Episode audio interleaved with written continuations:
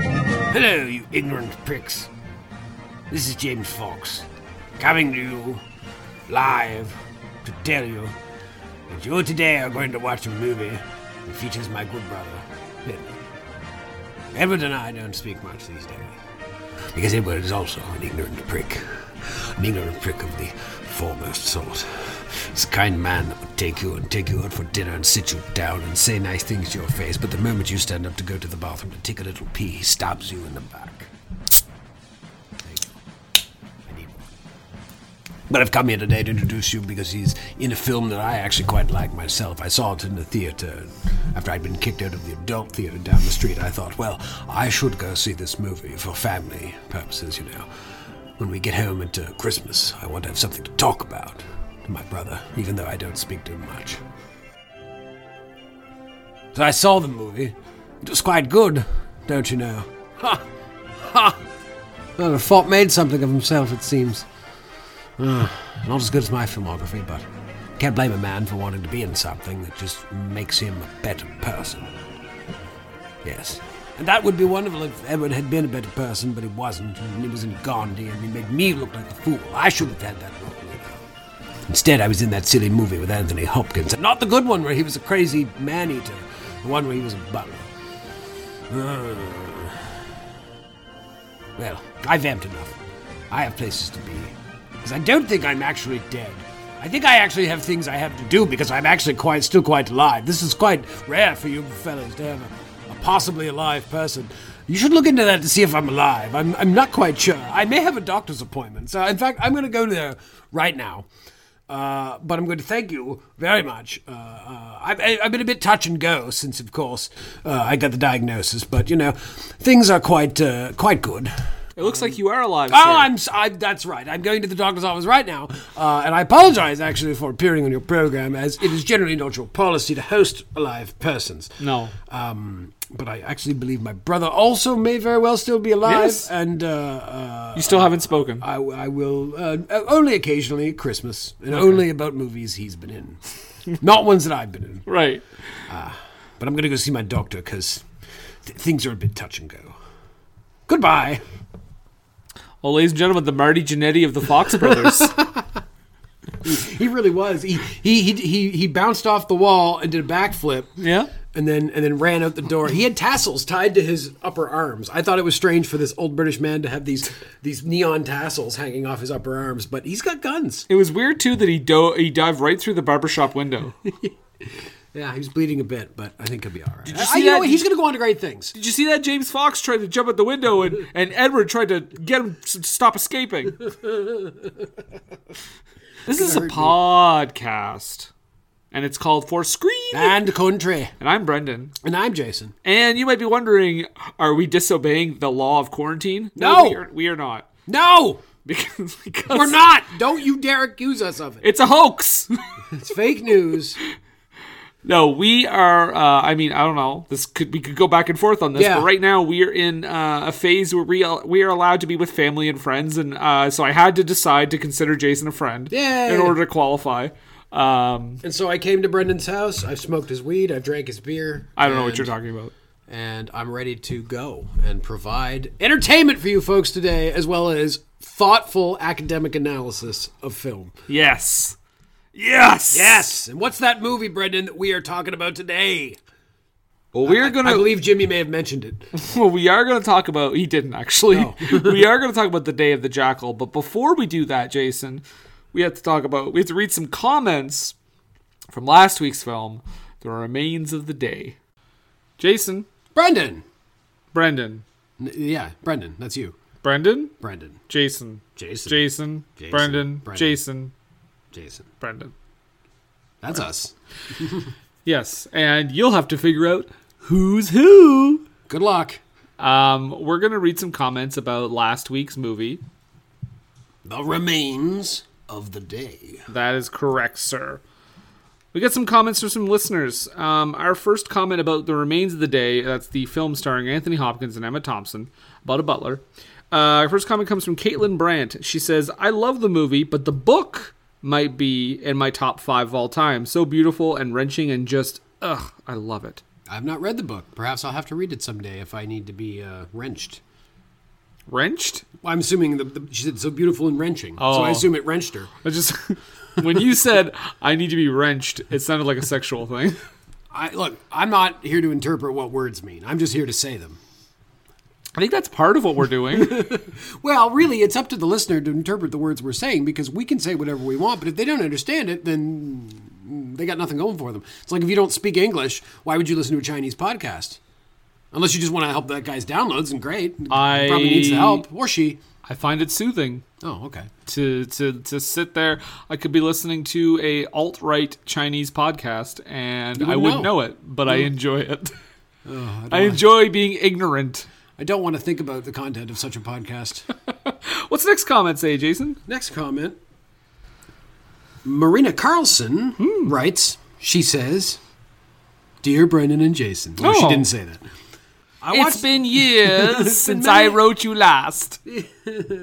I have been well, and as has the family.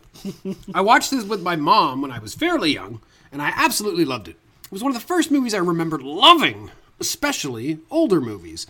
Now, it's not that old. It was in 1992. I was nine years old, so it wasn't that old a movie. It's not that old. I'm not, I'm not old. I mean, that's I'm not al- old. Jason, it's almost 30 years ago. It's a long time ago. It's a long time ago. God damn it. it. feels weird to me to say that '90s movies are old. Yeah, well, I they can't, are, but they are. But But I can't. I can't do it. you have to think, Brendan. Remember, rem- remember when? Remember the '90s? I- okay, goat boy. So, so that's oh, when I said okay, goat boy, my uh, phone thought I was trying to access Google. I was going to say, remember the '90s, right? You- Yes. no, so we've established that. You remember living in the '90s. You remember being an eight, that, uh, being a kid, right? You remember watching shit from the '70s, like you watched Barney Miller or WKRP in Cincinnati. All the time. Yeah. So it's been as long now since then as it was then. In fact, less time than it was then than it was to the Barney Miller and the WKRP. Long, yeah, longer now. Yeah, so is what you're time- saying. So Aladdin, like the movie Aladdin, which was released in 1992, Hmm. is older than in let's say '97 when we watched I don't know that darn cat. Exactly. That's how time works. So I'm glad that we've educated everyone today. You're welcome. Um, okay, so JF. Oh. Uh, Jay says, I love this movie. It's so good, and I wish people didn't dismiss it out of hand as an old people movie because it's actually a great political statement as well, though it's expressed more fully and satirically in the novel. His obtuseness and un- unwillingness to speak up are all pointed metaphors for pre World War II appeasement. I like that. I like Yeah. that. I like that the book treats it more like satirically. That's interesting. Well, that would be interesting to do that in the film version, maybe. But I, but I, I don't know if Anthony Hopkins necessarily would be the guy you'd want for that role in that situation. You could Do it Hello. more satirically. I'm Anthony Hopkins, and this is Monty Python's You Flying would, Circus. You would want Malcolm McDowell, a bit of the old in and out, eh? guy. Bye. But he's uh, he should be in everything. I've long maintained. In some in some So, form. Hmm. Uh, so how would he factor into the film Mean Girls? Those girls were ever so mean. He was the narrator. He always is the narrator. Oh, okay. So that he would also be the narrator in like Booksmart. Yeah, absolutely. Okay, and what about Joker? He was very angry, but all he could do was laugh. You see, he had a problem where he was forced to laugh. Wait, and so- he laughed. And he so laughed Mal- and he laughed. So Malcolm McDowell's gimmick is that he's never seen the movie he's narrating. He's, he's narrating it as he's watching it. oh, look at that. Oh, Joaquin Phoenix is a fine actor. Oh, I oh his name is Joker in this. My bad. Yes, yes. You you're going to cut this, right? I wouldn't want to look like a fool, you see. Our next comment, uh, after all that jackassery, Louise Camera, repeat commenter, says this isn't about the film itself, but first went to this movie on a date in 1993. Mm. 20 minutes into the movie, she started to choke on candy from the concessions. Ooh, and I performed the Heimlich maneuver on her. After she recovered, we left the theater, and it was a while before I actually saw it. As for the film, I think it was a great portrait of a wasted life and self deception and the political dangers of not thinking for yourself. What a harrowing tale. I'm Yeah, going to I see hope- the I remains hope- of the day. But you didn't tell us that it, if it worked out, or did you ever get back to? I guess you, Louise, Louise. We want follow to know. up. We want to follow up. We want to know what happened. Are you guys still together? exactly? Let us All these know. years later, was this was this the meet cute e, for your long uh, established relationship? Uh, Christian Zafiroglu says one of those character studies where the quiet parts speak the loudest. Seeing Hopkins' thousand yard stare at the end breaks me up completely, and Emma Thompson is the person we all need in life. Uncompromising, a call it out authority, fully independent, and completely open to the world. Yeah. She kicks some ass. I love Emma Thompson. Yeah. I love I just love that attitude. She's got sense and sensibility. and Moxie, which is a different movie. Sense and Sensibility and Moxie. Yeah, that was see what they did is they tried to cash in on the success, and yes, they did say success. Um, that was Pride and Prejudice and Zombies. Yes. they so they went And with Sense sense, and Sensibility and Sea Monsters, but I wanted I pitched Sense and Sensibility and Moxie because I wanted to have it where they were all strippers. right. But nobody nobody was down for that. They said, "No, no, Jason, the money is in octopi." They said no, Jason. Renee Zellweger's character in Chicago is Roxy Hart. I don't know who you're pitching. I'm Mr. "Ah, Cellophane, Mr. Cellophane. you can walk right through me. and talk right through me. By the- You'll never know I'm gone. By the way, flawless John C. Riley impressions from Thank both of you. us. We're wonderful. We really are. Uh, our next comment comes from Brianna Bertoglio. I think so. And she says, I think it's the edgiest Merchant Ivory film, and it's superb. I feel like their work is thought of as stuffy, but it isn't. I agree with that. It's subtle, but there is so much happening in the frame. We've talked about actors who are honored for doing the most acting, but this stuff is, for me, way more impressive. She's right. Yeah, no, I didn't think about that, but yeah. Anthony Hopkins does very little in the movie, but that's what that character calls for because that's the existence of a butler, is being as unobtrusive as possible until the moment they are needed Yeah, he does a lot with very little. and so much just happens on his face. Even though he's trying to maintain a composure, we could still have a window into his soul from the acting. Clint Westbrook says, It's fine. I think it's a display of performance over writing and direction, but that only hits in the middle for me. I always like to include at least one dissenting Hey, I opinion. appreciate it. Not to single you out, Clint, but it was tough to find them. So uh, good on you. But that's it. That's the dissenting opinion. He's like, that's fine. I guess it's fine. You know, it's worth watching. That's the most negative opinion I have here. Um, and then Sharon Horwat, always the the wonderful Sharon Horwat, always commenting, always lending her voice, Always happy to hear from her. the voice of the voiceless, but not really voiceless because they all speak. Uh, They do. we assume she's speaking for the million listeners that never uh, email in. By the way, Sharon is such a trooper. She watched the movie because we were doing the movie. Wow. So Thanks. I think that Anthony Hopkins and Emma Thompson have amazing chemistry together, which probably explain what explains why they work together so often. At least this and Howard's End, anyway. Uh, Hugh Grant was also really good, and it's kind of amazing he didn't do more movies like this. I guess that's what happens when you get typecasted. Yeah, poor guy. I also asked my sister what she thought about the story. She read the book for school this year, and she said that it is a really dry read since Stevens is so emotionless, but that it was very fun to analyze in class. She also thought it was weird to see Hopkins as Stevens because he felt more menacing, which I know is something you mentioned. Yeah, well, 'cause that you the- said it's Hannibal Lecter. For the first five minutes of the movie, it's like, why is Hannibal Lecter taking a job at this house? Like, is he going to eat everyone? But you get over it pretty quick. Uh, at least in my case, I mean, you know, because Anthony Hopkins is such a great actor. Master, I prepared for dinner. You. But it's just he's just that he's in that exact era when he made Silence of the Lambs, and yeah, it's uncanny. He looks just like himself. the Uncanny Valley. Oh, he's a he's a robot. Yeah, oh, that explains it. I knew you would get. I knew you would uh, wake up for the robot comment. All right, Ch- uh, Chad Frade. Which, if you drop the e, Chad, you could be Chad Frad. I don't know. Just a suggestion. I'm just pitching it, throwing it out there. Put it out there. Uh, a Room with a View is my sentimental favorite. It was the first Merchant Ivory I saw and exposed me to Helena Bonham Carter, Daniel Day Lewis, and Judy Dench. And that scene in the field was beautiful. That movie is coming up. Oh, at some point. That's the other oh, Merchant so he was telling Ivory. us his favorite Merchant Ivory. yeah, that's the mer- that's the other Merchant Ivory film on this list. And then Hmm. That's a what's the good la- cast. That's a that's a really good cast. Yeah, Yeah, I'm excited for that one. Uh, and the final comment comes from Michael Gettamone, Mm-hmm. who says, "I always preferred Remains of the Day, my Remains of the Day lunchbox when I was a kid. Mm-hmm. fun, fun Simpsons reference. Thank you very much, Michael Gettamone. Mm. is it Simpsons? I, I think thought I it's was Simpsons. waiting for Guffman. Or was it Waiting for Guffman? I think so. God, I haven't seen Waiting for Guffman in a while. I just, you know what? To be fair, Michael, I just assume that all cultural references are from The Simpsons at some point. They have 30 years worth of TV shows, so chances are it was. I- They, I feel like they must have referenced Remains of the Day on The Simpsons at some point because I feel like that's the only reason I knew what it was. I mean, I'm sure they did. That's That's- some somehow. There's- Smithers must have done something with that. I, I've always had a love of trivia, and I think The Simpsons has been something that has really helped foster that because of the necessity of trying to learn references that you don't get. Well, Jason, we come to the end here, so I'm going to ask you. We uh, we're going to compare this to the AFI All Top right. 100, the American list. My favorite part. Number 64 is where the remains of the day falls on the BFI. And number 64 on the AFI list is the 1976 film Network. Ooh. Ooh. Well, I mean, without too much hesitation, I gotta say Network. I think I'd rather watch Network than this movie, but both great movies. Uh, Network is just fantastic and is still as relevant, you know, today as it ever was. Yeah, this is a tough one for me. Um, I mean, Network has the yeah the mad as hell I'm mad as hell line, which is said differently than anyone quotes it. Doesn't he go, I'm mad as hell. No. And I'm not gonna take it anymore. No, he doesn't yell it at all. No? he just says it calmly. But um,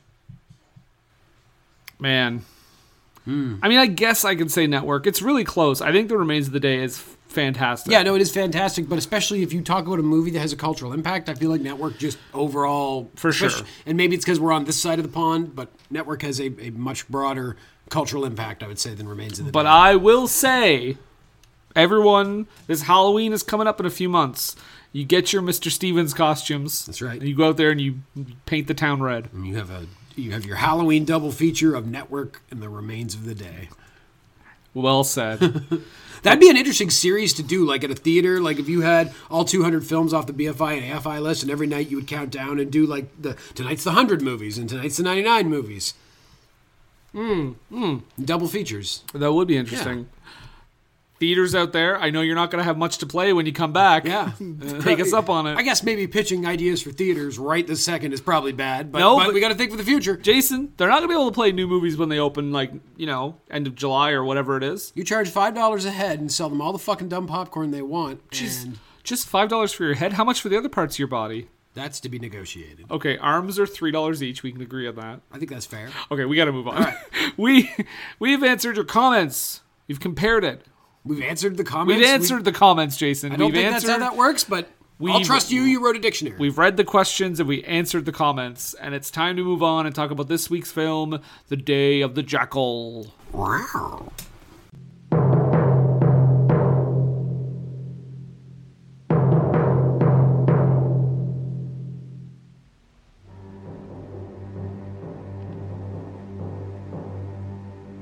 August 1962 was a stormy time for France. Many people felt that President Charles de Gaulle had betrayed the country by giving independence to Algeria.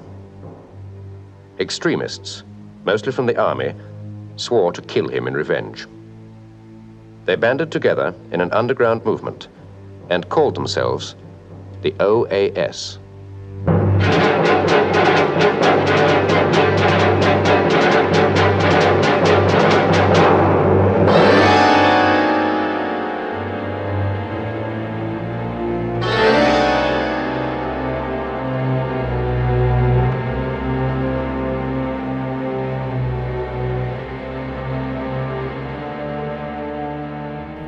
Jason, we're talking about The Day of the Jackal. 1973. Yes, this is the the seventh Bond film. uh, 1973, and number 74 on the BFI Top 100. Uh, this is a film starring Here we go. Edward Fox. Yes, Who sir. plays the title role of the Jackal. Hmm. Um, you may remember him from Gandhi as the ruthless soldier. Yes, yes. The my, my favorite psycho. Uh, Yes. Psycho soldier. for Psycho sure. soldier. Psycho qu'est-ce que racist. c'est? Qu'est-ce que c'est? It's Psycho fa- fa- fa- racist. fa- fa- fa- fa- Qu'est-ce fa. que c'est? We have Michael Lonsdale as Deputy Commissioner Claude Labelle. Michael Lonsdale we saw last week um, as the French uh, Prime Minister. Achy footed Frenchman. Achy foot, yeah. Don't break my feet, my Not, achy breaky not feet. Mike, and also again, not Michael Landon from Bonanza and Highway to Heaven. No, of course not. Let's make sure people don't make that con- uh, mistake. Um, Terrence Alexander plays Lloyd. I don't know why I wrote that down because I don't remember who Lloyd is. You know, Lloyd. Oh, Lloyd. uh, Michael O'Clair plays Colonel Rolland. Is that the guy that's getting his uh, rocks off with the lady? Uh, I don't know. I know it's one. It's like the one of the police dudes. Oh, okay. Uh, Alan Bedell plays the minister. Tony Britton plays Inspector Thomas. Yes. Uh, Delphine Serig plays Colette de Montpellier, who Mm-hmm. we see later in the film. And last but not least, we have another returning champion. We have Derek Jacobi playing Karen, Inspector Karen. Uh, You have to understand, as I was watching this movie, I did not recognize Derek Jacobi at first because, Oh, me he's, neither. because he's quite young in this movie, uh, and I was staring at him, and I like I know who this guy is. I know that I know him when he's older, and I was struggling to see what he looked like in my head when he was older, and I, all I kept seeing was Jim Baker's fucking dumb face. And it wasn't Jim Baker; it was Derek Jacobi, who we all remember from Gladiator. But Jason, what's this movie about? This movie is set in a real time, but is a fictional story. This is and it, and it explains it up top at the movie. This is during the era of, in the French Fourth Republic, when uh, uh, they had been fighting a war with Algeria, which is a colony of or well, was a colony of France's at the time, and they have been fighting a pretty bitter war over the independence of the nation, and they eventually acquiesced to that and gave, well, gave, a- allowed, I guess, from their perspective, Algeria to have their independence. But there was a lot of people that didn't agree with that in, in France, and a number of them formed something called the OAS, which uh, is a French uh, term that translates to a secret army organization, basically. I think they'd be COVID prote- protesters these days. maybe but like like th- this was more like army guys like a lot of like soldiers and right-wing politicians that were very pro-colonialism and and didn't want to give up algeria because they saw like allowing algerians to have independence as to have uh, wasted the lives of the french people that died fighting it and defending it Yeah, COVID protesters. yeah, exactly. Um, so, uh, so they start waging a terrorist campaign, even though they clearly say at one point they're like, "We are." Uh, please understand us when they're talking to the jackal. We are not terrorists. We are patriots. Which is the biggest laugh of the film. Absolutely. Um, but that's essentially what they do. They, they commit bombings and stuff, and they tr- and they legit in real life tried to kill Charles de Gaulle. Like Bu- they- a bunch of times. well, yeah, well, but like they say in the movie, where they shot up his car and somehow managed not to hit Charles de Gaulle or his wife or their driver. Mm-hmm. Uh, and I believe Charles de Gaulle famously said something like, "They shoot like pigs." but um, so this movie is set after that, and it's uh, the story of the OAS uh, hiring a, a an elite assassin to just kill Charles de Gaulle during the upcoming Liberation Day parade, Which we in don't Paris. we don't know the ultimate plan Yes, until we don't the know end. that's ultimately what's going to happen, but this is the ultimate thing is they just want Charles de Gaulle dead, and they get a hold of this guy, whom we only come to know as the Jackal, mm-hmm. played by Edward Fox. In the Bruce Willis role, as you like to say. Yes, in the Bruce Willis role. but uh, the movie really, when it comes down to it, it is a story of him preparing uh, uh, for this assassination, uh, and at some point, uh, information leaking.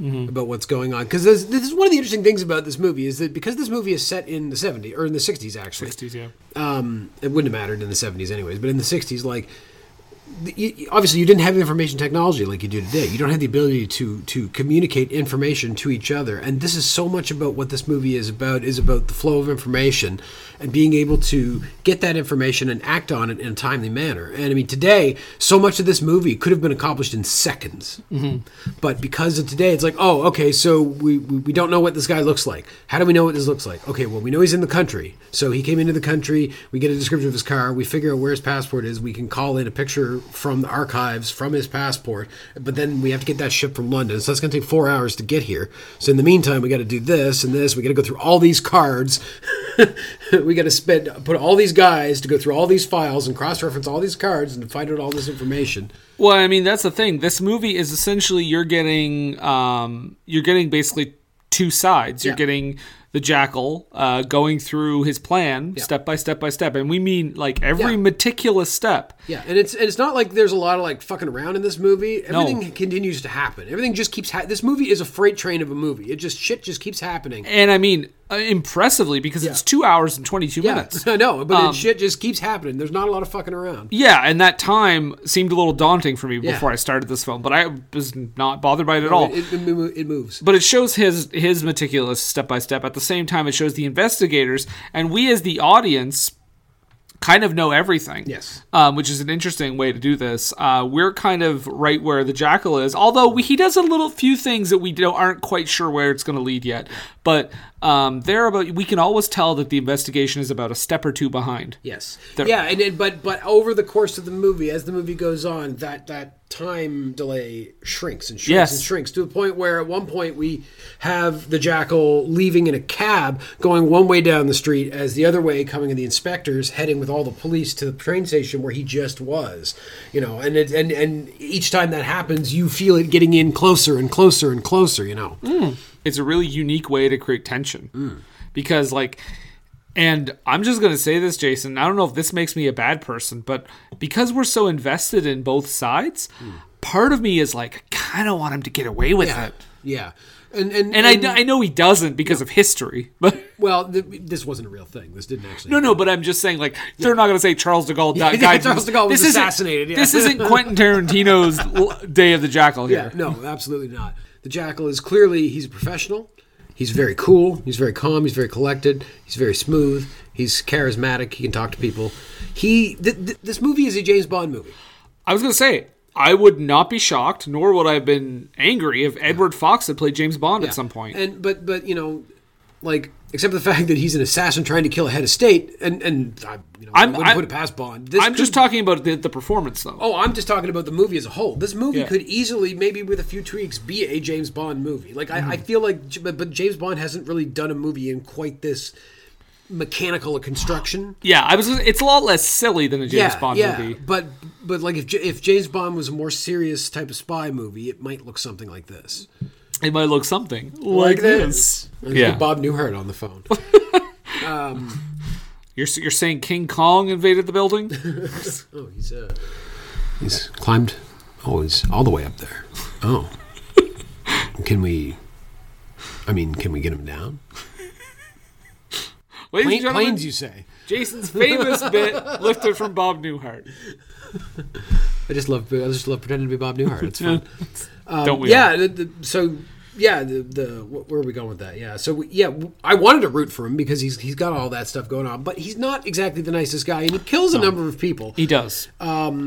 Sp- the, the worst, I think, he kills the he kills that old lady. Does he poison her? no, he karate chops her to the throat. And, and then they all rush over to her. Oh, that part. Yeah, Uh, Yeah, yeah, yeah, yeah. yeah, No, I, I think so. So what I like about that, so I mean, we're, we're jumping around. That's fine because that's what we do. Um, there's an old lady that you can see. It's interesting the way they do it because she looks very tired, but you don't you don't really. You're just like, oh, she's an old lady. She's a stock old lady character. She's probably just like whatever. And then if you watch the background, she slowly starts drifting off to sleep, and you still don't really think of anything of it. And then you see in the background the kind of girl that the woman that's with her kind of look a little concerned, and you're like, oh, wait a second. But we never see what he did to her. We don't see that on camera. Yeah. But we just assume. I mean, yes. You have to assume because the whole point of it was everybody rushes over to the old lady, and that pulls everybody from the lobby, and he's able to go look at the ledger and get the name that he wants to get. right, which is a, a, a- a lady that's staying at the hotel, Yeah. which he pretends who he pretends to romance. Yes. To uh, get into her place. Yes. Basically. Also, okay, now, much like when we talked about the Thirty Nine Steps, the original film, Mm. uh, or the Hitchcock mo- version. Yeah. this is another movie where I thought someone's a side character's story is so rich and we get so little of it, but it's enough to be like, oh man, it's such a tragic tale. That woman, uh, played by uh, Delphine Serig, uh, she plays Colette Montpellier. yes. She has such a sad story because we learn that you know she she comes in, she's she's going to she went to her son's. Uh, what was it like a like a cadet type thing? Yes. and she has like a 19 year old son and i think she's either having marital issues or she's not with her husband anymore um, and she sees this chance for excitement with this guy with this jackal and I mean, So we it's like could- a mini brief encounter that happens in the movie. well, yeah. Brief encounter went a completely different direction at the end. but I do want to debate like, do you think he feels anything for her? Because I detected maybe slight, but I detected a tiny slight hesitation when he figures out it's that moment where he's like, she knows a little bit too much. Yeah, but he still does it. He does it, but there's a moment of like pausing, I think. Yeah, but I think at the end of the day, the fact that he still he, he might have paused for a minute, but he still went through with it. I'm not saying he's Ultimately, that's what he's there for. I'm not saying he's not a killer, but He's I'm a just man saying who is has a commitment to his job. if we could only have more of that, That's right. Mr. President. That's right, Mr. President. Get, get off the golf course and get back to work. Although, Yeah. really, to be fair, it's probably better he's on the golf course.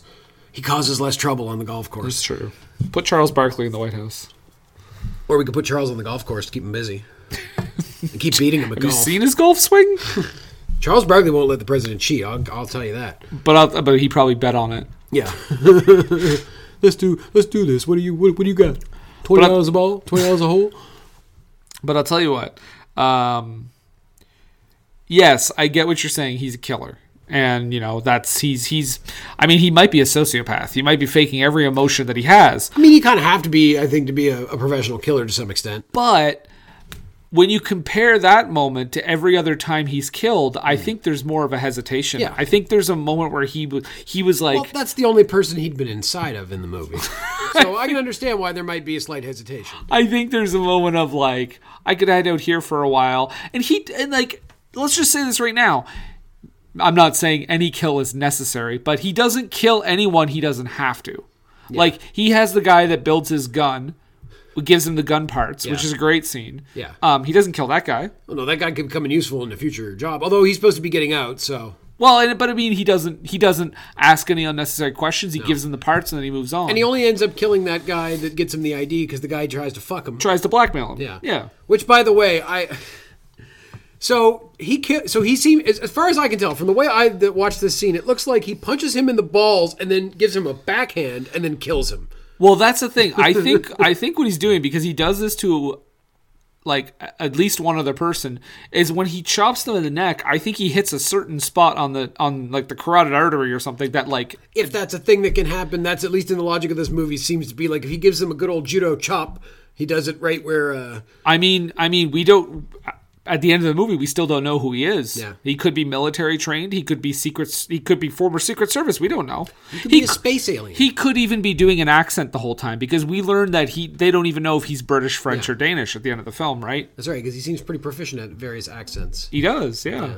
Um, and I mean that speaks to Edward Fox. Actually, uh, Edward Fox's performance.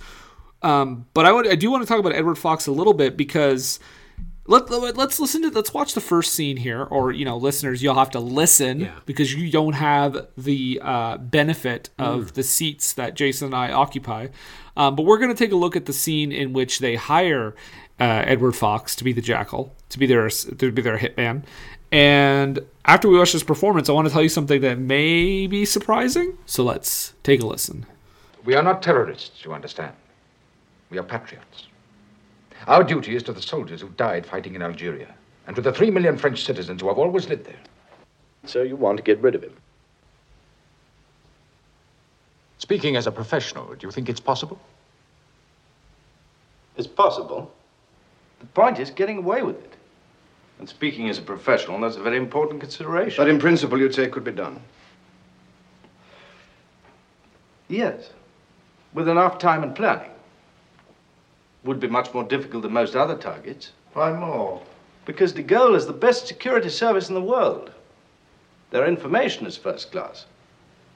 You see, gentlemen, not only have your own efforts failed, but you rather queer the pitch for everyone else. How dare you suggest At work, you simply can't afford to be emotional. That's why you've made so many mistakes. But if we decided to employ a You professional. have to employ a professional. Your organization is so riddled with informers that nothing you decide is a secret for long. No, the job would have to be done by an outsider. The only question that is by whom and for how much. Will you do it? Yes, how much? You must understand that this is a once in a lifetime job. Whoever does it can never work again. How much do you want? Half a million. What? In cash, half in advance and half on completion. Half a million francs. Dollars. Are you mad? Considering you expect to get France in return, I'd have thought it a reasonable price. But if you can't manage it, then there's nothing more to be said. Okay, so number one, I love how he's. By the way, he's the smartest guy in the room. Edward Fox, like the jackal, he knows everything that's going on at any given moment. He is fully aware that doing this, by the way, i- if, if they want to get Charles de Gaulle assassinated, will change nothing. Yeah. Because he says, he says, like, you know, that's a ridiculous price. And he says, well, if you think you're getting France in return, I don't think that's a fair price. He knows they're not going to, like, get Algiers to be, uh, you know, to stay a colony. to stay a colony. Like this is not what's going to happen. Like you're not going to get France back. If anything, having someone assassinated only creates a sympathy for them. I feel like having uh, 500k uh, to uh, 500k even in that year to kill uh, Charles de Gaulle seems like a pretty solid deal. That's a pretty good. That's a bargain. Yeah, That's I a would bargain. say, as He far also, I as- mean, he also says like, if I do this, I will never work again. Like I can't continue to do this because I'll be on every radar. yeah, absolutely. uh, so the thing I wanted to point out about this is that scene took him three days to film. wow. so Edward Fox was completely nervous.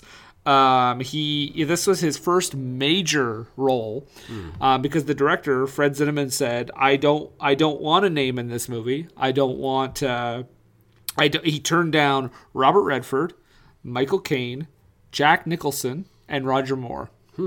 Interesting, 'cause it's Bond, right? Hmm. Yeah, yeah. But he turned them all down, and he said, "I want Edward Fox because I want someone that the audience will not recognize because I want people to wonder what his like kind of intentions. are. Well, not intentions, but like his Yeah, I you mean, know. and, and that's kind of the nature of the character too. He's supposed to be a nobody. I mean, Yeah. he's supposed to be somebody you don't recognize. He's just he's just a face in the crowd. And I guess if Edward Fox wasn't known, yeah, it's a perfect call to make. right and and that's another thing too about his performance is i find he's so like he's not like the stereotypical hitman in a hollywood movie he's not like he doesn't have that slick look well i guess he kind of does later when he's in disguise but he doesn't have that like suave debonair thing like just seems like a guy Yeah, he's and, and you know smart. he's smart he, he knows what he's doing he's obviously done this many times And I I love in that scene too how they they kind of dance around it for a minute or two, and then he's just like, "Will will you do it?" And he's like, "Yes, I will." Immediately, just like no question, yes, I will. Yeah. He- well, I mean, he's like, I was, I didn't travel all the way over here to say no. Uh, Edward Fox, of course, later in life, created a little bit of controversy.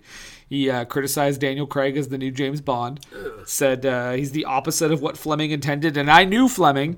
He also said that men cheat in relationships because, quote, we're totally different creatures and women should be more understanding, but, quote, it is very difficult for all women to be tolerant and patient and understanding. Finally, he's saying what we've all been thinking. Jason, get the fuck out. uh, so Him and, Edward- him and Sean Connery should write a book. I don't know if he's that bad, but yeah, uh, that's that's Edward Fox for you. So I mean, yeah, this is his first big big role, and he, I mean, fucking kills it. Yeah, no, he's fantastic. Um, oh, I, a moment early in the movie that I enjoy. So right at the beginning, where they're recounting the history of OAS and the, the colonel that then they tried to kill De Gaulle. The colonel gets arrested, and they take him, and they're going to take him before a firing squad. And the priest comes in to talk to him, and, and he, he looks up and he's smiling, and he's like, he's like, man, and he's like, man, you're fucking going to die tomorrow. what are you so what are you so happy about? And he just looks at him and he goes. The French soldiers will not raise a rifle on me. And then they immediately cut to he's he's on the fucking firing pole, and they all raise their rifles and just fucking shoot him.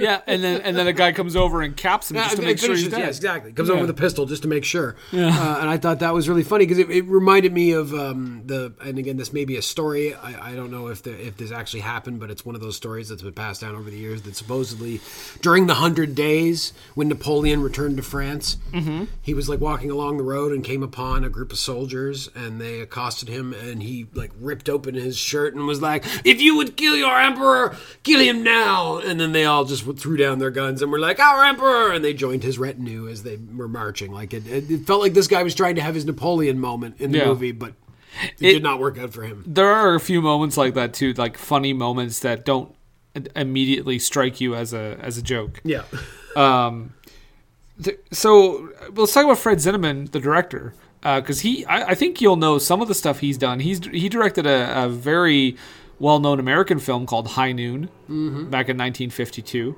So that was a long time before this. Um, but he actually stopped working in about 1966 because And Jason's like, oh, here we we go. go, here we Brennan's go, old Fred 1966. Cinnamon story. um, he stopped working in about 1966 because he was he was set to direct a movie called Man's Fate for MGM. Uh, the project was shut down, and the studio attempted to hold him responsible for a million dollars out of the three and a half million dollars that was in the budget. Wow. Uh, he filed a lawsuit against the studio, and yeah, I guess sorry, 1969, and it'd be four years before he would make the next his next movie, which was this Day of the Jackal. Um, he uh, he's he also he also interestingly he said by the early 70s he said you know it's the end of an era in picture making and the dawn of a new one when lawyers and accountants are beginning to replace showmen as head of the studios and when a handshake was a handshake no longer so he kind of sees this as a as a as a breaking of the of the code The old school, the old boys club. yeah. So the reason he was drawn to this, and sorry, he had not made a film since 1966 called A Man for All Seasons, which is also on this list, interestingly enough.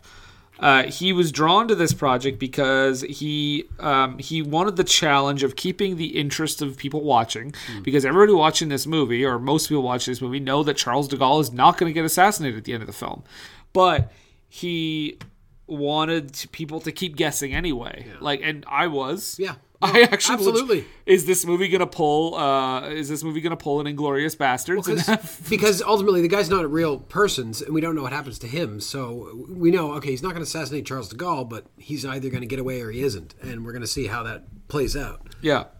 Oh, I, and I, this movie totally had me believing that he would get away. Yeah, he, he seemed like he had the tools. He just kept he was one step ahead of them so often.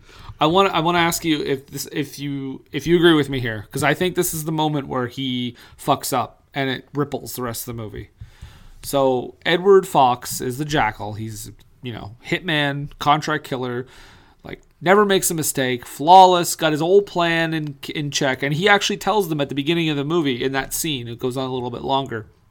He says if if any word gets out that there's someone after De Gaulle, I'm leaving. Like I'm done. I'm gonna leave and go back.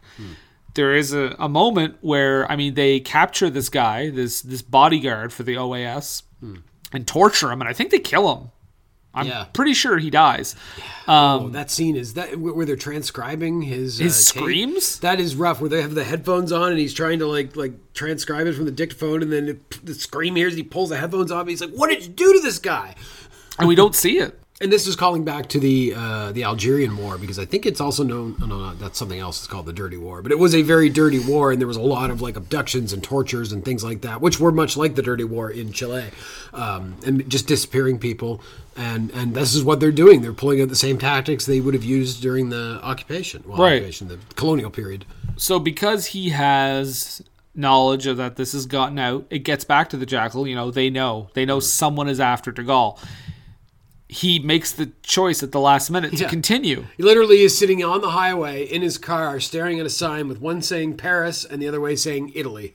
and he goes to Paris, and I think that's his downfall well, yeah, obviously. because he he's almost like he, the way he sets himself up is he's a very he's very proper and he has a very strict set of rules, but he goes against his own rule. So either number one, he he is uh, putting on a show for those Mm-hmm. boys, or number two, that's just like his first fatal flaw. I think I think his pride is what gets him. I think he has Yeah. pride in his work. He's He- done he- so much up to that yeah, point. exactly. He's been such a good assassin to that point, and now he, he has his like his last target, his last job, and he's not going to just abandon this last job and, and abscond to Italy because it would be very easy for him to take off because he, he already has half the money. That was the deal. He got half the money up front and half the money upon completion. So he could take that two hundred and fifty grand and just go to Italy and live out his life, but his pride won't allow him. He has to go finish the fucking job.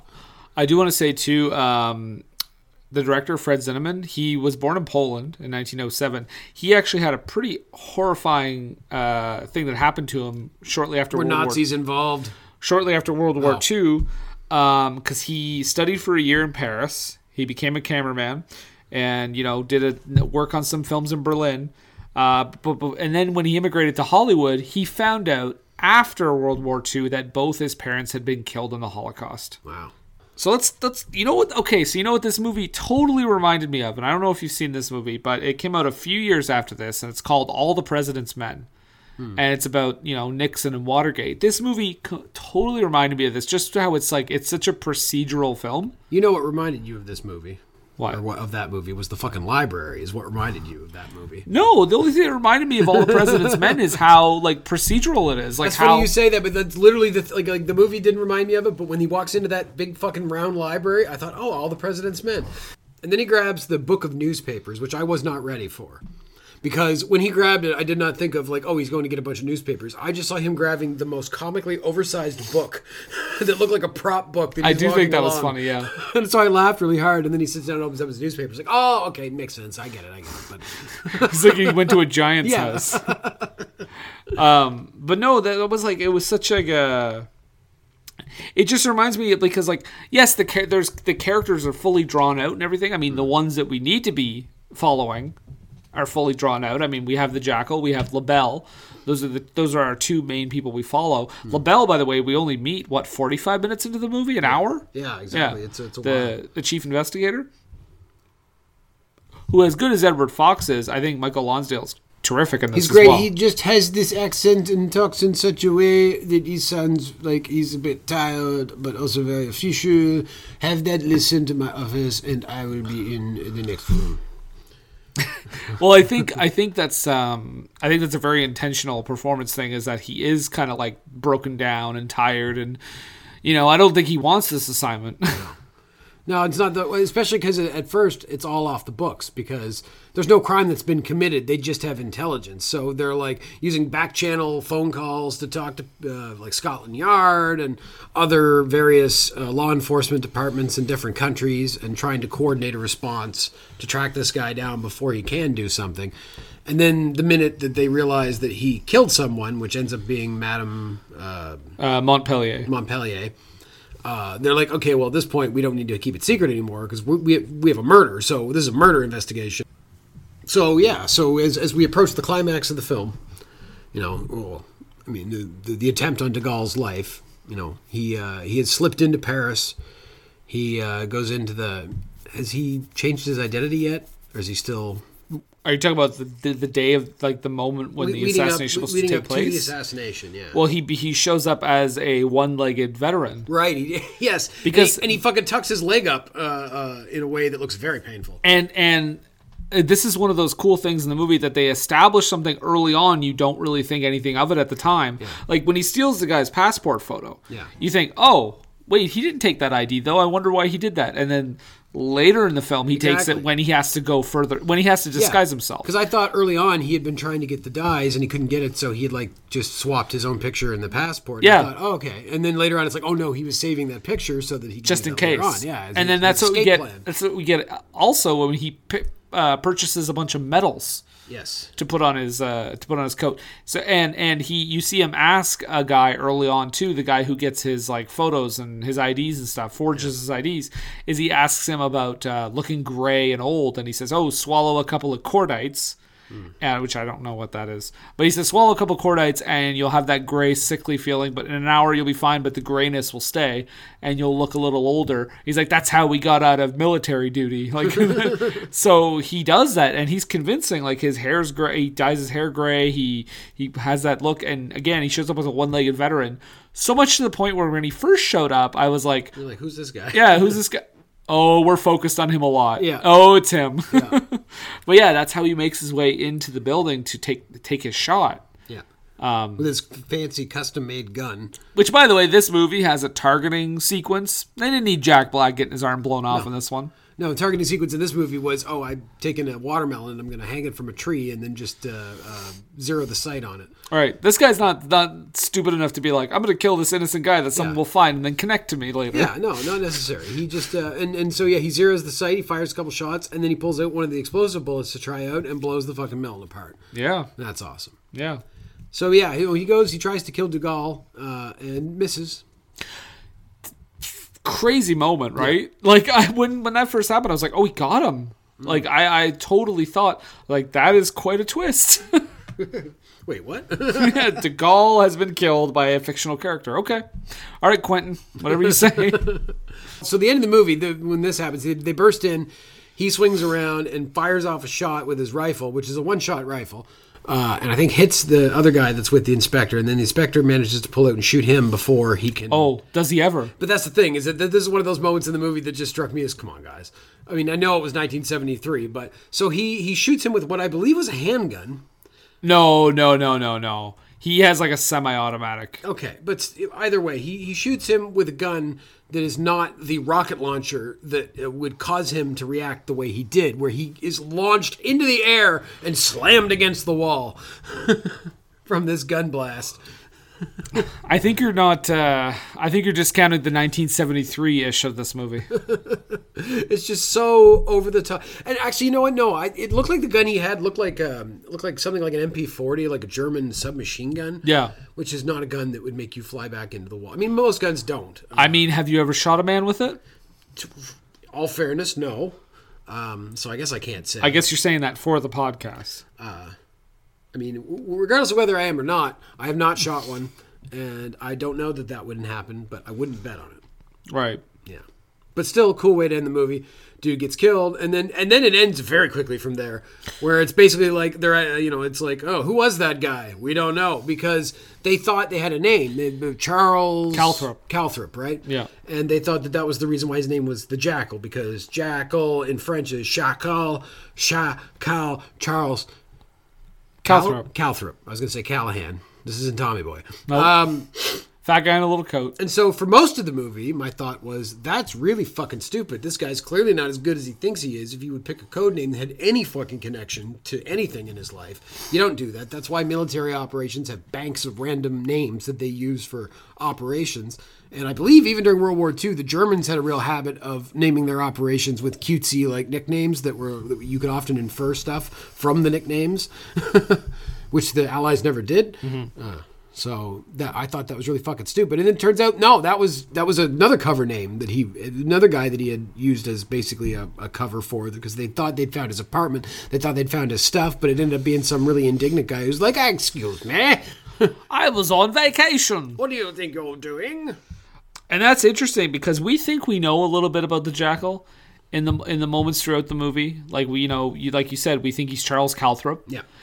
And then it turns out by the end of the movie, I mean, the whole thing is buried under the rug because he's buried in an unmarked grave. Mm-hmm. Um, they basically say that he was in an automobile accident. Yeah. We know the public doesn't know what happened. Uh, De Gaulle barely knows what happened.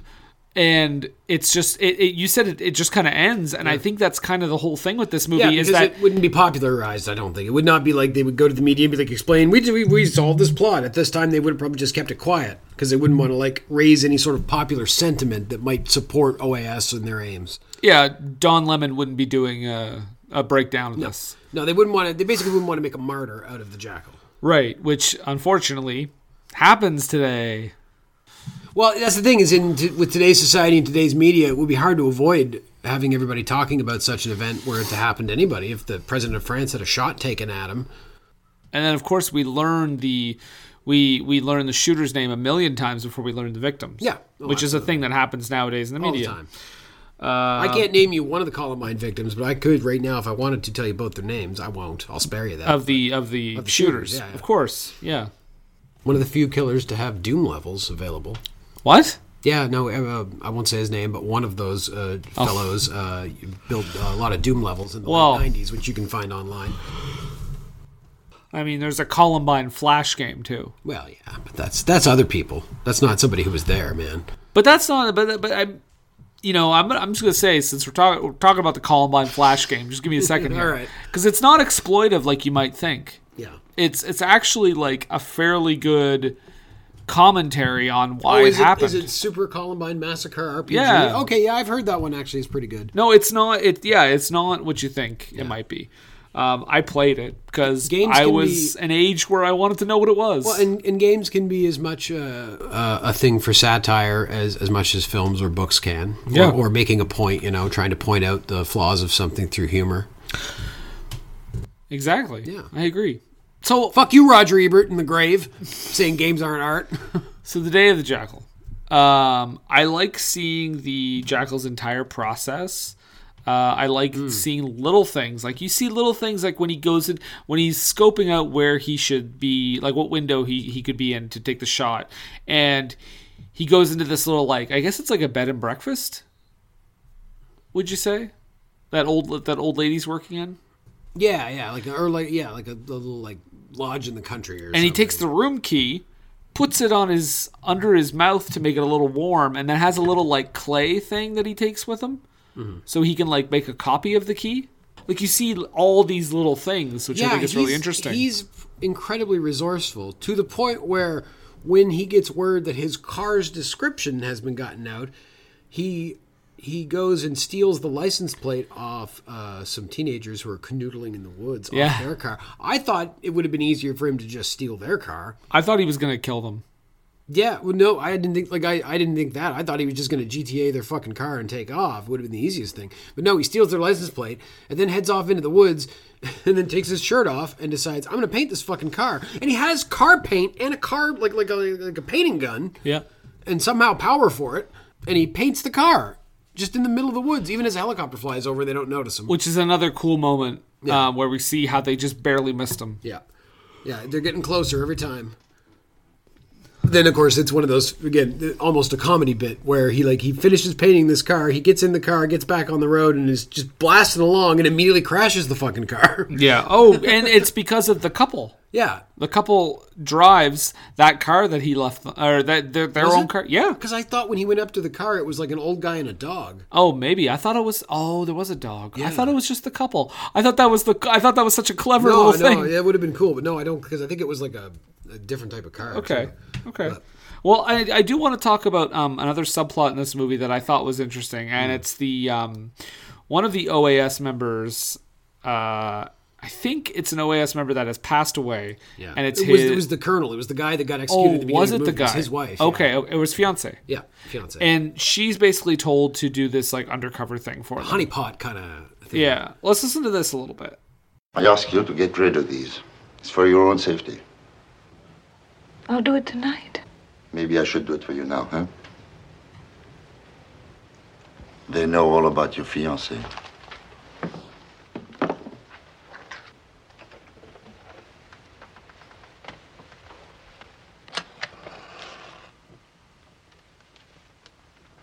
I have an assignment for you that sounds very important. It's not very pleasant. Go on.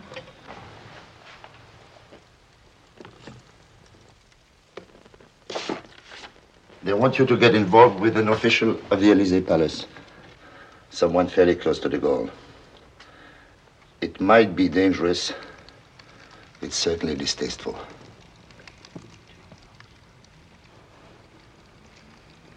Who is this official? I'll show him to you in a week or so. So her story is interesting because, and we only get a little bit of it, but she is, like you said, honeypotting with this official who's in on the investigation, and that's how she gets word through someone else, who then gets word to the jackal and how he stays a step ahead. Um, but her story is so interesting because that in that scene, that guy is telling her like, you need to get rid of all these pictures of your fiance because they can't know your connection to him, and she has she sheds like a single tear, Yeah. which is such a I think it's like such a tough moment Oh, in that movie. Well, to have to have the entire memory of, of your loved one just destroyed in front of you for sure.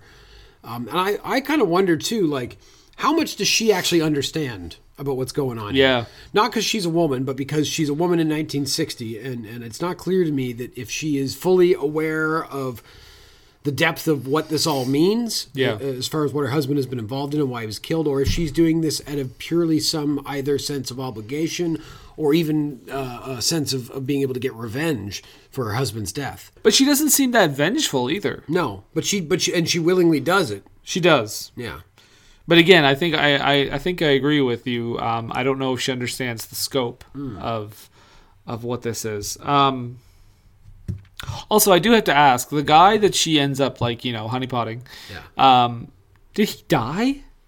Did he kill himself, or was he just drunk Hmm. I'm on the pretty floor? sure that that was the implication because i'm pretty sure i saw a pill bottle on the ground Okay. so he must have come back and just uh, you know had a glass of whiskey and a bunch of sleeping pills and, and taken the Taking the short way out. Right, because they do discover that he, um, they do discover eventually that she is providing information to the contact for they, the jackal. when they tap the phone and and record this conversation, and they're like, uh, "Whose uh, whose voice is that?" And the guy has to stand up, and he's like, "That is uh, a friend of mine's." Yeah. And I, excuse me, I need to leave. And he turns around and walks out of the room, and they just let him go. And that was my thought, like, "You just let him go." I think they understand in that moment that he's he didn't you know know what's going on. Yeah. But let, let's let's take a listen to that quick scene here. The following conversation was recorded at 6.15 this morning. The number being dialed was identified as Molitor 5901. Hello? Yes? Denise. Valmy here. They know he's a Danish schoolteacher. They're visiting every hotel in Paris. The contact was arrested an hour ago. Unfortunately, the information came from this room. Whose voice was that?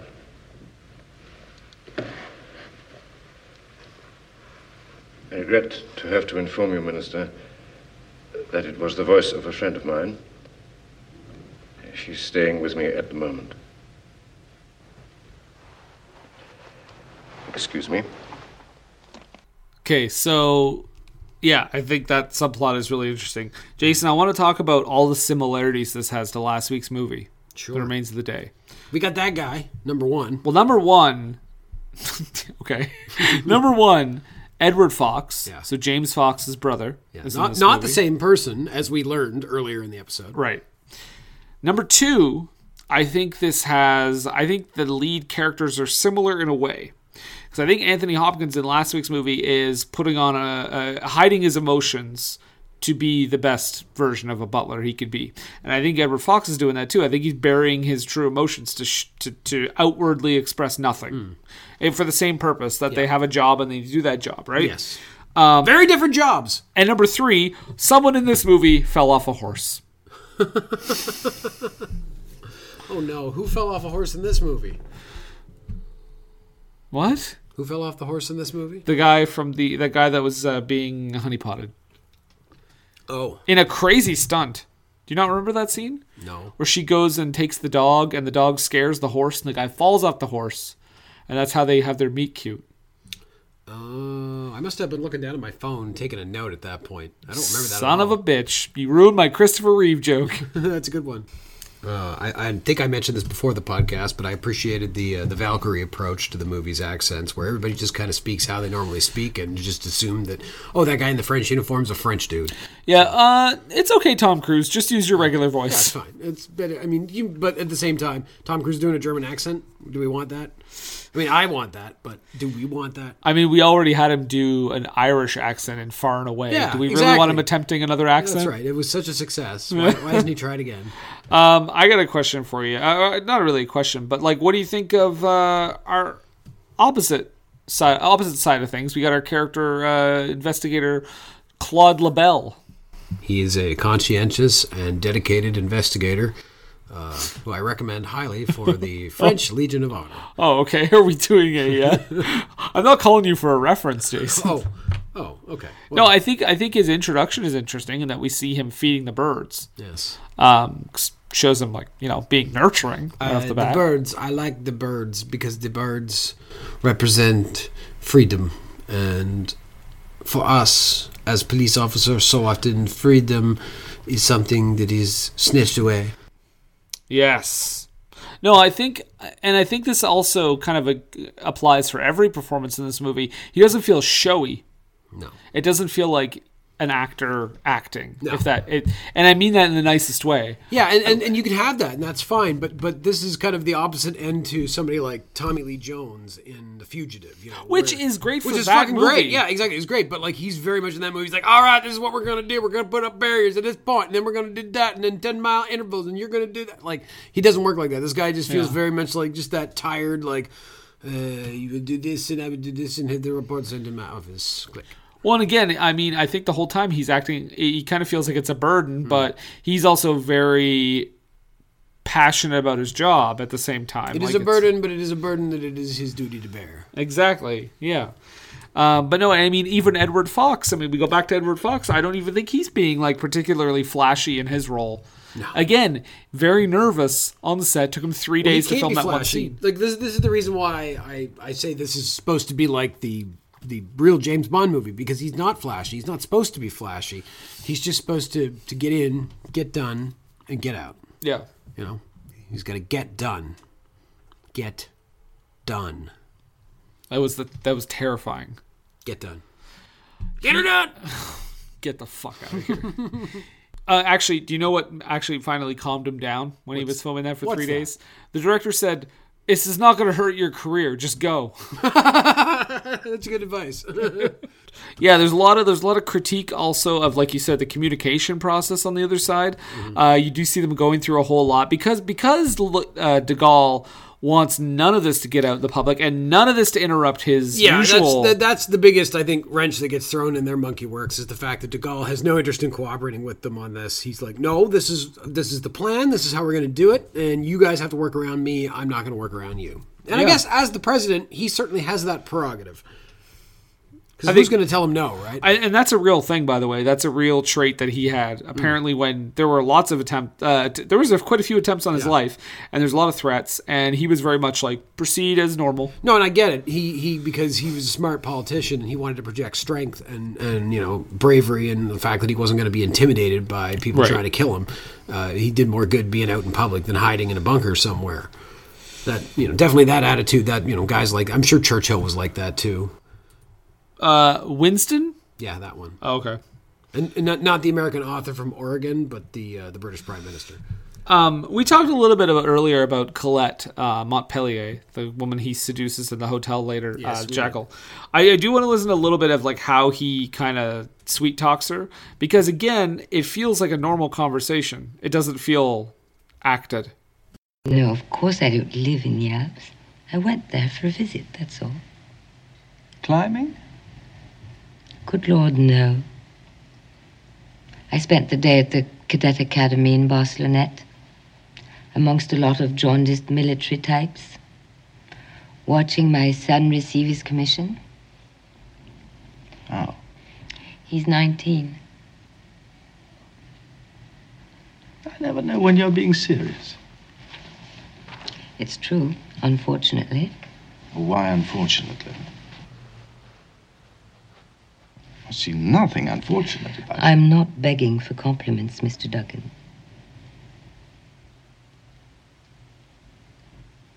Will you have a liqueur? No, I must go to bed. Oh. I have to leave very early tomorrow morning. Are you sure? Positive. Good night, Mr. Duggan. So yeah, um, I just I, it seems like a normal conversation. Like none of that. See, that's my thing about this movie. Um, when I say like I, th- I find it's like procedural, Yeah. like all the president's men or whatever.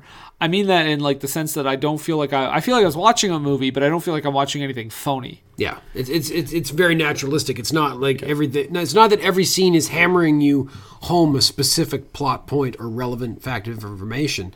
Even though the movie moves and keeps going along, each scene serves its purpose, and a scene like that serves its purpose of establishing the, this relationship. But it doesn't have to be anything more than just a pleasant, casual conversation. Right.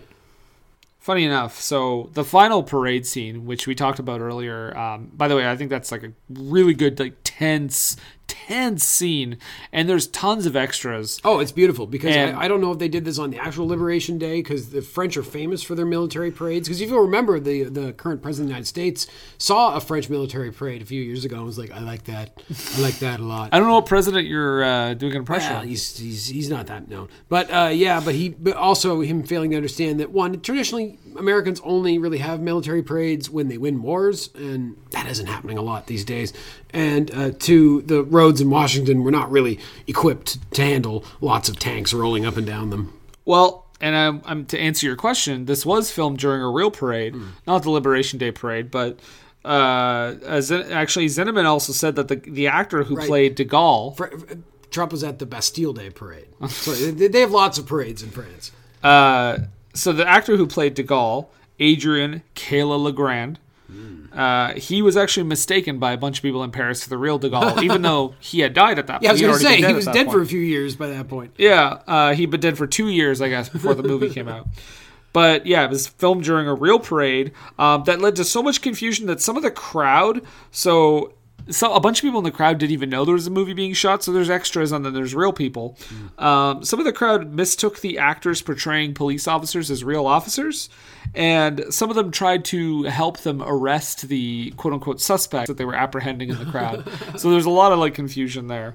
Um, so Cinnamon had to step in and be like, "Just go filming a movie, filming a movie. see the, Back see the off. cameras, see the cameras and the sound equipment. Yeah. Although I doubt they took sound for that kind of shot. That'd be im- impossible. Yeah. Uh, but yeah, so I just thought that was interesting. Um, it is based on a book, but I mean the book. I looked through this. The book is almost exactly the same. Yeah, it's as pre- the pretty movie. close. Yeah. Um, however, the author, Frederick Forsyth, said he heavily regretted selling the rights to the novel, or at least because he didn't know a lot about how this works. Um, he agree- He basically was given two options uh, take 17,500 pounds plus a small percentage of the profits, or 20,000 pounds and no royalties. And he took 20,000 because he knew nothing of, you Mm. know, uh, he said that's such a massive amount of money for me. Like I'll, I'll I'm glad to take that, but you know, due to him being a little naive, he he Always take kinda- a piece of the back end. Yeah, he he waived his rights to kind of a small fortune Hmm. because this movie made a lot of royalties down the line. Jason, it's time for some bits and bobs. Bits and bobs. What do you got? If my face. Oh, can I actually add uh, the first bits bit Bob Sure. here? Uh, at the opening drums of the uh, as the logo was coming up, uh, Cleo, my dog, uh, barked because she thought someone was at the door. Doesn't usually do that, by the way. No.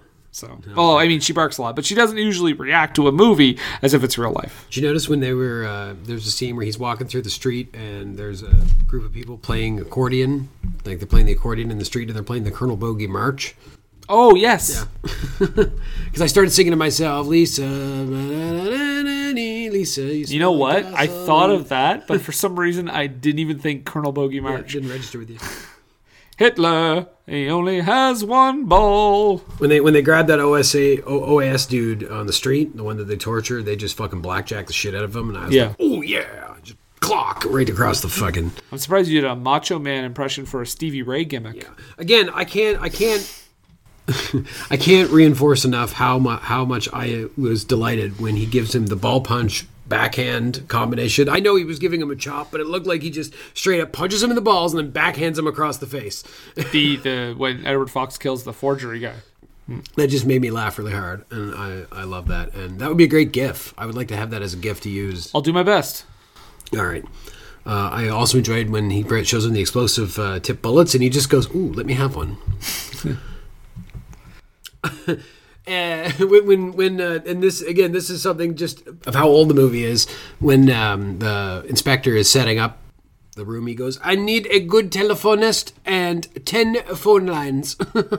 That's his requirements. That's uh, what he needs because LaBelle, yeah. absolutely you need that. Uh, I, I enjoyed the massive amount of smoking in this movie because lot of smoking. everybody smokes all the time. It's A lot of France. smoke. Did you notice? Um, did you notice that when the jackal becomes that other guy when he dyes his hair dark and he has glasses and he's like the Danish Mm. Yeah, Danish teacher, teacher, or whatever, yeah. he smokes his cigarettes differently. Yes. I I don't know if that was like a conscious decision. It's like I need to change everything. I think it must have been. That's Did they- crazy. did they even just pick a different manner of smoking cigarettes, and maybe he has to be a guy that doesn't smoke cigarettes. Although it would That's seem unlikely. that's that's crazy though. That's like I wonder if that's like an Edward Fox thing or if that's a Fred Zinnemann thing. I don't know, but I, but it's a, a good a good choice on an actor's part. you doing know that who we sort of can role. ask? We can ask Edward Fox. We He's could. still alive. We could Skype him right now, Jason, because everyone's at home. I don't know much about guns, Brendan, or or the shooting of guns, but I thought it was a real neat trick when he goes to when he's zeroing the gun and he wraps the rope around the tree and then Yeah. twists the gun in the rope as is like basically to stabilize the gun as he's shooting. I thought that was really neat. Oh, that whole scene where he's target practicing with the watermelons. And, Great. and a cigarette hanging out of his mouth while he does it, of course. Of course. Yeah. Um, oh, there was a really neat shot. In, oh, the, I think it's in where they're doing the transcription in the room, transcribing the screaming uh, tape. when it's just it's a really cool shot of a descending of, of four guys in the room and they're descending in height. So like one guy's standing up, one guy's bent over a bit, one guy's bent over further, one guy's sitting down. It just looked really cool. Yeah. and it's oh, the movie is f- the cinematography in this movie is great. Yeah, absolutely. Um, I, I, again, the, the sheer amount of paperwork that old time police departments would have had to do is ridiculous. I mean, you think about like like it would take them hours to track down a piece of information that you could just pull up a spreadsheet now and, and be able to type in something and, and find it. And I think that's why it's so hard to make a movie like this now, unless it's a Yeah. period piece. Yeah, exactly. Because you, you don't have those same constraints. You just have to come up with new constraints, and those new constraints are maybe less cinematically interesting than the old ones. Like, can you name me a movie this like Swordfish. similar? No, well, hold on. it's 2000, 2001. But can you name me a movie like similar to this in the type of like investigative thriller or whatever, but like recent and set in the recent Enemy of era? the State, maybe. Maybe, and that was like just on the brink of when the internet started going off. That's 20 years ago at this point. Yeah. I mean, look at like I was gonna say ten years ago we had Zodiac, but that Mm. took place in like the '60s. So I another thing I liked about this movie was some of the camera techniques where they would do like where the the couriers were driving down the street and we'd have this like third person camera behind them and we just follow them down the street and then it would cut to like the guy from behind in that same third person view like walking into the room thought that was neat i thought when the jackal was driving around and they had the camera mounted on the bonnet of the car Mhm. so you just got this first person driving scene just dri- which seems like that was very you know out there for 1973 yeah, uh, that was really cool. I thought killing that old lady for a distraction to look in the ledger was was just the coldest shit, man. Oh, and he kills a second old lady later. Yeah, he does. He The, kills another the one. lady who owns the bed and breakfast. He karate chops her to the throat. Yeah, and what else we got here? Uh, I, I thought again the ridiculousness of him having to have car paint with him, and and a car paint gun. I think he's prepared for everything, Jason. He must be clearly. And he- I and he- love and how the he skills to I love paint. how he hides the gun and welds it into the car. That was great. That was neat. Yeah, I thought that was cool because I, I what it wasn't clear to me originally because I thought he was in France from the start, but then once Yeah. it became clear he was across the border. And they don't let you fully in because there's a moment where he gets the gun parts and he says, "I thought this was going to be uh, aluminium." Yeah. And he says, "Oh no, I couldn't find it. Sorry." And he's like, "I only got stainless steel." And he's like, "All right." And yeah, then I you thought realize, that was going to be a bigger problem. Well, they, yeah, and then you realize like, oh, because he wanted to make it look like it was part of the car, but then he puts it into the other Yeah. part and puts it back together, and it's such like, a cool moment. See, I thought that the problem was going to be that he wanted. I mean, I don't know if aluminum sets off a metal detector. I think you mean aluminium. Aluminium. I don't know if aluminium sets off a metal detector. But Would they I'm- have metal detectors back then? Well, no, but that was my thought that is he going to try to smuggle it on a plane, and that's why he Oh. wants it made of uh, aluminium so it doesn't set off the metal detector. But also, maybe they do detect uh, aluminum. I don't know. I don't know. What's aluminum? Fuck you. That's what it is. Aluminium. That's right. This was an interesting time because this was set at a time before the, the, the Schengen area in Europe, which is the common kind of area where if you're a member of the European Union and you're a part of the Schengen zone, it's basically you don't have to go through customs to go through it. So, you know, if, if I'm from Germany, I can just go to France. I don't have to go through customs. I don't have to bring my passport. I don't do anything like that. I can just go to France because we're all in the same zone. I can go to France. I can go to Spain. I can go to Switzerland. Well, maybe not Switzerland because they're neutral, but I can go to Sweden, Norway, whatever. You can just Yeah. go. Japan, India, Frankfurt. But in these days, this there were still hard borders, so that's all, the part of the whole rub is that he needs to get the gun through the border undetected. Right. Uh, Just saying, it's more lenient these days. Well, Interesting. it's it's it's probably harder to maybe get into the Schengen area, but once you're into the Schengen area, I mean, yeah, you just go anywhere. Bob's your uncle. And Bob's your uncle. I liked uh, uh, uh, when when that um, government guy comes back to see his uh, honeypot, and she's wearing that incredibly just sheer see-through dress thing. It looks like like a nightgown type thing, but Mhm. it's just like wow, she's just straight up naked. You can just see her. You can just see everything. Well, there are PG breasts in this movie no, in there's several some- scenes. some lovely, lovely '70s titties. There's uh yeah, that's that's another way to say it. Um, but that girl that's like uh, you know, sleeping with the guy on the committee, you see her um I think at, at least once in that scene where it's supposed to be dark, but I mean, you know, I guess they turned the lights up a little bit. Uh, and then later on, you see Montpellier uh, laying there fully naked. And I'm this movie was, I mean, there was no PG 13, but this movie was still PG at the time. Yes. Uh, another bits and bob. I thought it was interesting that he basically initiated a gay relationship to find a place to go. Which they do in the remake. Yeah, uh, where he just he kind of hooks up with them and, and hangs out, and they're gonna have dinner and stuff. And then when dude sees his face on the TV and hears his name, then I like that. That that's probably my favorite, like, kill moment because he because just turns the TV up and then goes into the room and just slowly like creeps in on him, even though he knows he's there. He's like watching him. He's staring into his eyes as if scared. Mhm. Drops the lobster. Drop drops the lobster. which he thinks is the most hilarious thing when he walks in the door. Look at this lobster. Oh, it's dead and stuff. We're gonna eat it. But like he kills it, but he kills him completely off screen. All you hear is the thump. Yeah, exactly. And then he just calmly walks back to the room. Did you notice too? So um, Edward Fox is, uh, or the Jackal is doing this fake persona where he's got the dark hair, and he's got the glasses. Right as soon as this guy walks in, who he's like kind of living with, pretending to be like his lover, right? Do you notice that he has the glasses off, and as soon as he walks in, he puts them back on really quick? It's like I don't actually want to have these on my face. like, Yeah, no, he, he needs to maintain the look. yeah, Yeah. which I think is interesting. Yeah, but that's uh, I think that's just about. Oh, and, and near the end when they're having the parade and uh, they're having the soldiers march by and everybody looks up in the air and you hear the sound of the jet streaking overhead and it's just a fake shadow. It's just a fake shadow they project on the like over the I assume on the film itself, but to make it look like the jets are flying overhead without actually having to film jets flying overhead. I thought that was really I thought that was really cool and I thought it was really um, uh, uh, slick, a really efficient use of uh, uh, technique. Got to save that budget. Yeah, absolutely. I actually don't have any budget information on this movie, uh, but I do know that it, I do know that it made about sixteen million dollars in the box office. So I'm assuming it It's respectable. Hmm. made its money back and so then then some. Uh, this movie does get nominated for one Oscar, does not win though, Hmm. but it gets nominated for best editing, which was won that year by The Sting. Hmm. Uh, at the BAFTAs, nominated for a bunch of awards, and there's one that it doesn't even come up, and I do want to talk about that. But it's nominated for Best Film, which was won by Day for Night, of course, the classic uh, that we all know and love. Uh, Best Director, which was won by Francois Truffaut for Day for Night. Okay. Uh, Best Supporting Actor for Michael Lonsdale, which was won by Arthur Lowe for Oh Lucky Man. Oh. Best Supporting Actress for Delphine Seyrig, who plays Montpellier, uh, was run by, won by Valentina Cortez for Day for Night. Nice. Best Screenplay was won by a film that we are giant fans of, uh, The Discreet Charm of the Bourgeoisie. Oh, classic, yeah, for sure. Best Sound, which was won by Jesus Christ Superstar, which makes sense to me, I guess. Yeah, why not? But it does win at the BAFTAs Best Editing. That's good. But did you notice one person that wasn't in there at all? Edward Fox. Nothing at the Oscars, nothing at the Globes, nothing at the BAFTAs. I think uh, he kind of holds his half of the movie together. That's how much of an everyman he was. He Yeah. didn't even register on their radars. I mean, I love that Michael Lonsdale and Delphine Seyrig were nominated because I think Delphine Seyrig playing Montpellier, like I said, she has a really rich story told in such short scenes, uh, and Michael Lonsdale's great uh, as the as the inspector. But I'm just blown away by no Edward Fox. Yeah. Uh, moving forward with the critique of this movie, Roger Ebert loved this movie, and he was so taken back. He said, "I wasn't prepared for how good it really is. It's not just a suspense classic, but a beautifully executed example of filmmaking. It's put together like a fine watch." The screenplay meticulously assembles an incredible array of material, and then Zinnemann choreographs it so that the story, complicated as it is, I don't think that's true.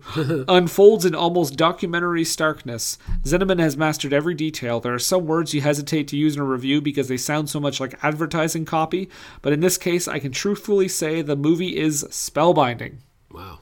So Roger Ebert loved this movie.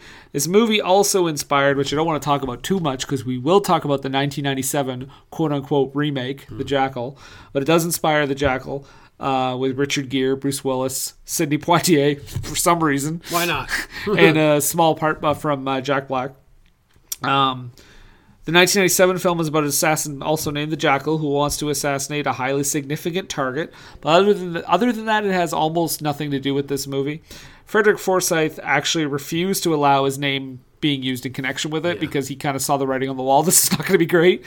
Uh, and the director, uh, Fred Zinnemann, fought really hard with the studio to ensure that the new film was not called Day of the Jackal. So hence the name The Jackal. Smart. I just assumed that they shortened it because that was what you did in, in the 90s. I mean, I did too because yes, that is a trend. Mm-hmm. Um, as we know, we we have replaced in a lot of cases a and d with an ampersand. Yes, so absolutely. I mean, we don't have time to read a three-letter word these days. Your eyes can only handle so many letters at a time. That's right. Uh, but I mean, I think, I think yeah, we've come to the kind of conclusion here. So Jason, What do you think? It's number 74 on the list. We've had a good run. We've had a good run of weeks here. Right? Uh, like yeah. I just want to say the f- this section, Yeah. this section of movies that we've done, starting with you know, um, I think Long Good Friday was the first one we did. We came back, Mm.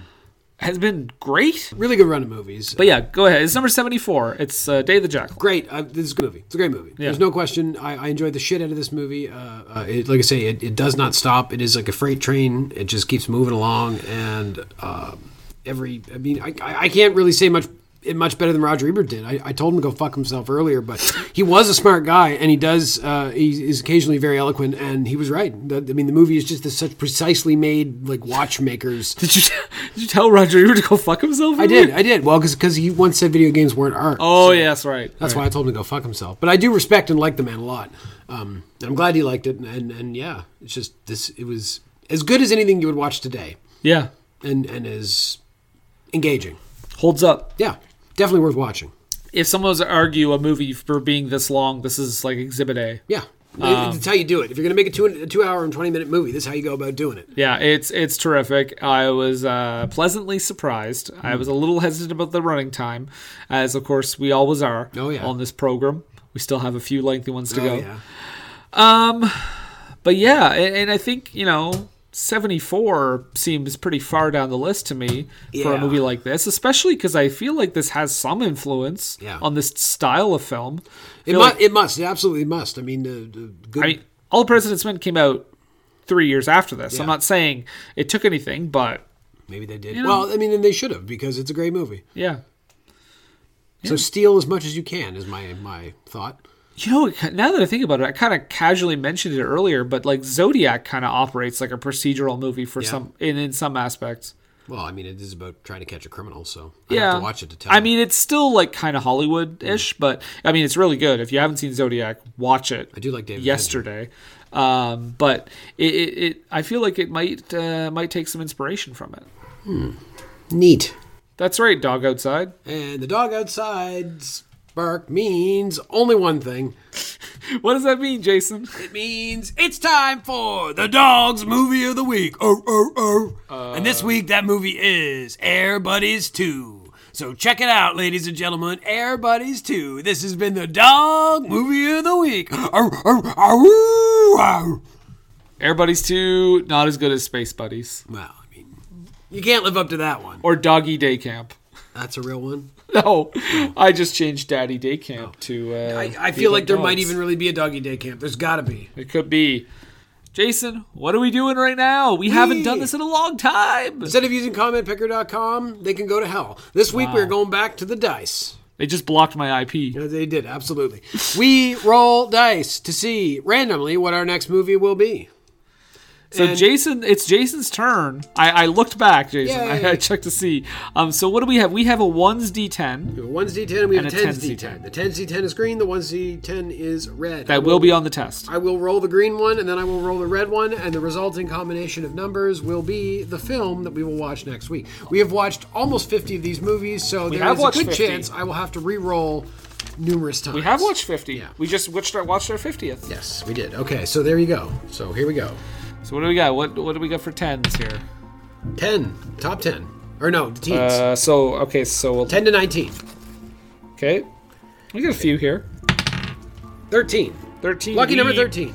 We uh, we ju- we already watched the Lady Killers. All right, well, let's move on again. I don't want to watch that one again. Okay. That was a little boring for my taste. So Wow. we'll hot go take. Hot take. 50. Okay. Are there any left? Uh, ooh, a, f- a couple. All right, let's try. 52. Uh, we've already watched this Sporting Life. so- Okay, yeah, no, I'm fine with that. All right, let's, let's try again. Here we go. Ready. 30. Okay. Uh, oh yeah, we got a few in the thirties. And 4. No, we've already watched Gandhi. Okay, yeah, no, fine. All right, that's a long one. Okay, here we go. This is most of the episode. This is folks. going to be, man, by the time we are on the last, like, 10 episodes, although I'm sure by then we'll figure out We something. can only discuss this film for ten minutes because we have the dice roll to do. 10. We're back in the teens again. Oh, all Jesus. right. It's still quite a few here, Jason. 14. Oh, Jason, we've already talked about Saturday night and Sunday right. morning. Oh, I may have to cut some of these. All right, quick. Here we go. Another one. 60. 60. 7. We've already talked about Mona Lisa, Jason. Jesus Christ. All right, one more. 60. Okay. Okay. Nine. On top, my brother. Uh, 69 was, of course, Hamlet, which was you already Hamlet, talked yeah. about. Man, all right. We've got 60. Jeez, I got three in a row. Is it 60? 69. Are you shitting me? That's insane that I rolled two 69s in a row. That was legit, folks. We're not doing Hamlet again. No, as much as it wants us to. Is that 90? fucking- okay. It's this is- Oh, carry on with the Kyber. Let's do it. 90. Oh, that's just very anticlimactic there. 90. Okay, here we go. We finally got something. All right, Jason. what are we doing? We got 1987 film directed by John Borman. It's called Hope and Glory. Okay. Yeah. Hope and glory. This is, Of course, John Borman, uh, famously known for directing the classic film Zardos. Oh, well, this should be interesting. I know nothing about this movie. Me neither. I, I, Uh, I like to think that it's a sitcom about two sisters. It sounds like a sitcom. It's a sitcom. Uh, Kelly Ripa plays uh, Jessica Hope. Uh, Fa- and uh, uh, what, what's her Meredith Vieira is uh, That chick- Angie Glory. name? Well, it, there actually was a sitcom called I think Hope and Faith. Yeah, that's it's it's So Faith Ford. yeah. It, no, Hope and Faith. Yeah. Yeah, It's it's a continuation of that. Finally, get to a movie that I know absolutely nothing about. Uh, we'll talk about Hope and Glory next week. 1987, number 90 on the list. We're down there, but it should be interesting. It should be interesting. Um, but until then, Jason, I'm guaranteeing you right now it's better than the English Patient. All right. until then, I'm taking that to the bank. um, they can find us on Twitter at BFI underscore pod. You can find us on Facebook just by searching for for screen. Dan Gundry.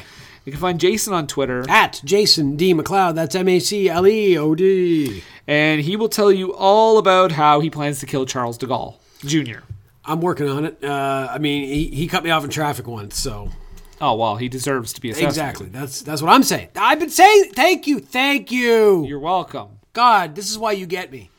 That's why I get you. If we were in uh, North Korea right now, this podcast would never air. But we're not. Are we? I don't, I don't think so. Are we? Oh my God, there's a North Korean flag fluttering outside. What? Oh, April Fools. haha. Wait, it's May. no, don't worry about it. Okay. Um, yeah. So I guess until next week, I just have to say to you, Jason, God save the Queen. God save the screen. And for Screen and Country, I'm Brendan. And I'm Jason. Bang, bang, got you. Ba-da, ba-da, da, da, da, da, da, da, da, da, da, da, da, da, da, ch-ch-ch-ch. Bang, bang. And now for something completely different. Wait, what? A man with a tape recorder up his nose. Ba-da, ba-da, da, da, da, da. Je cherche un homme, un homme, un homme, un Pierre, un Paul, un Jacques, au Tom. Peu m'importe comment il se nomme, s'il est un homme, un homme, un homme.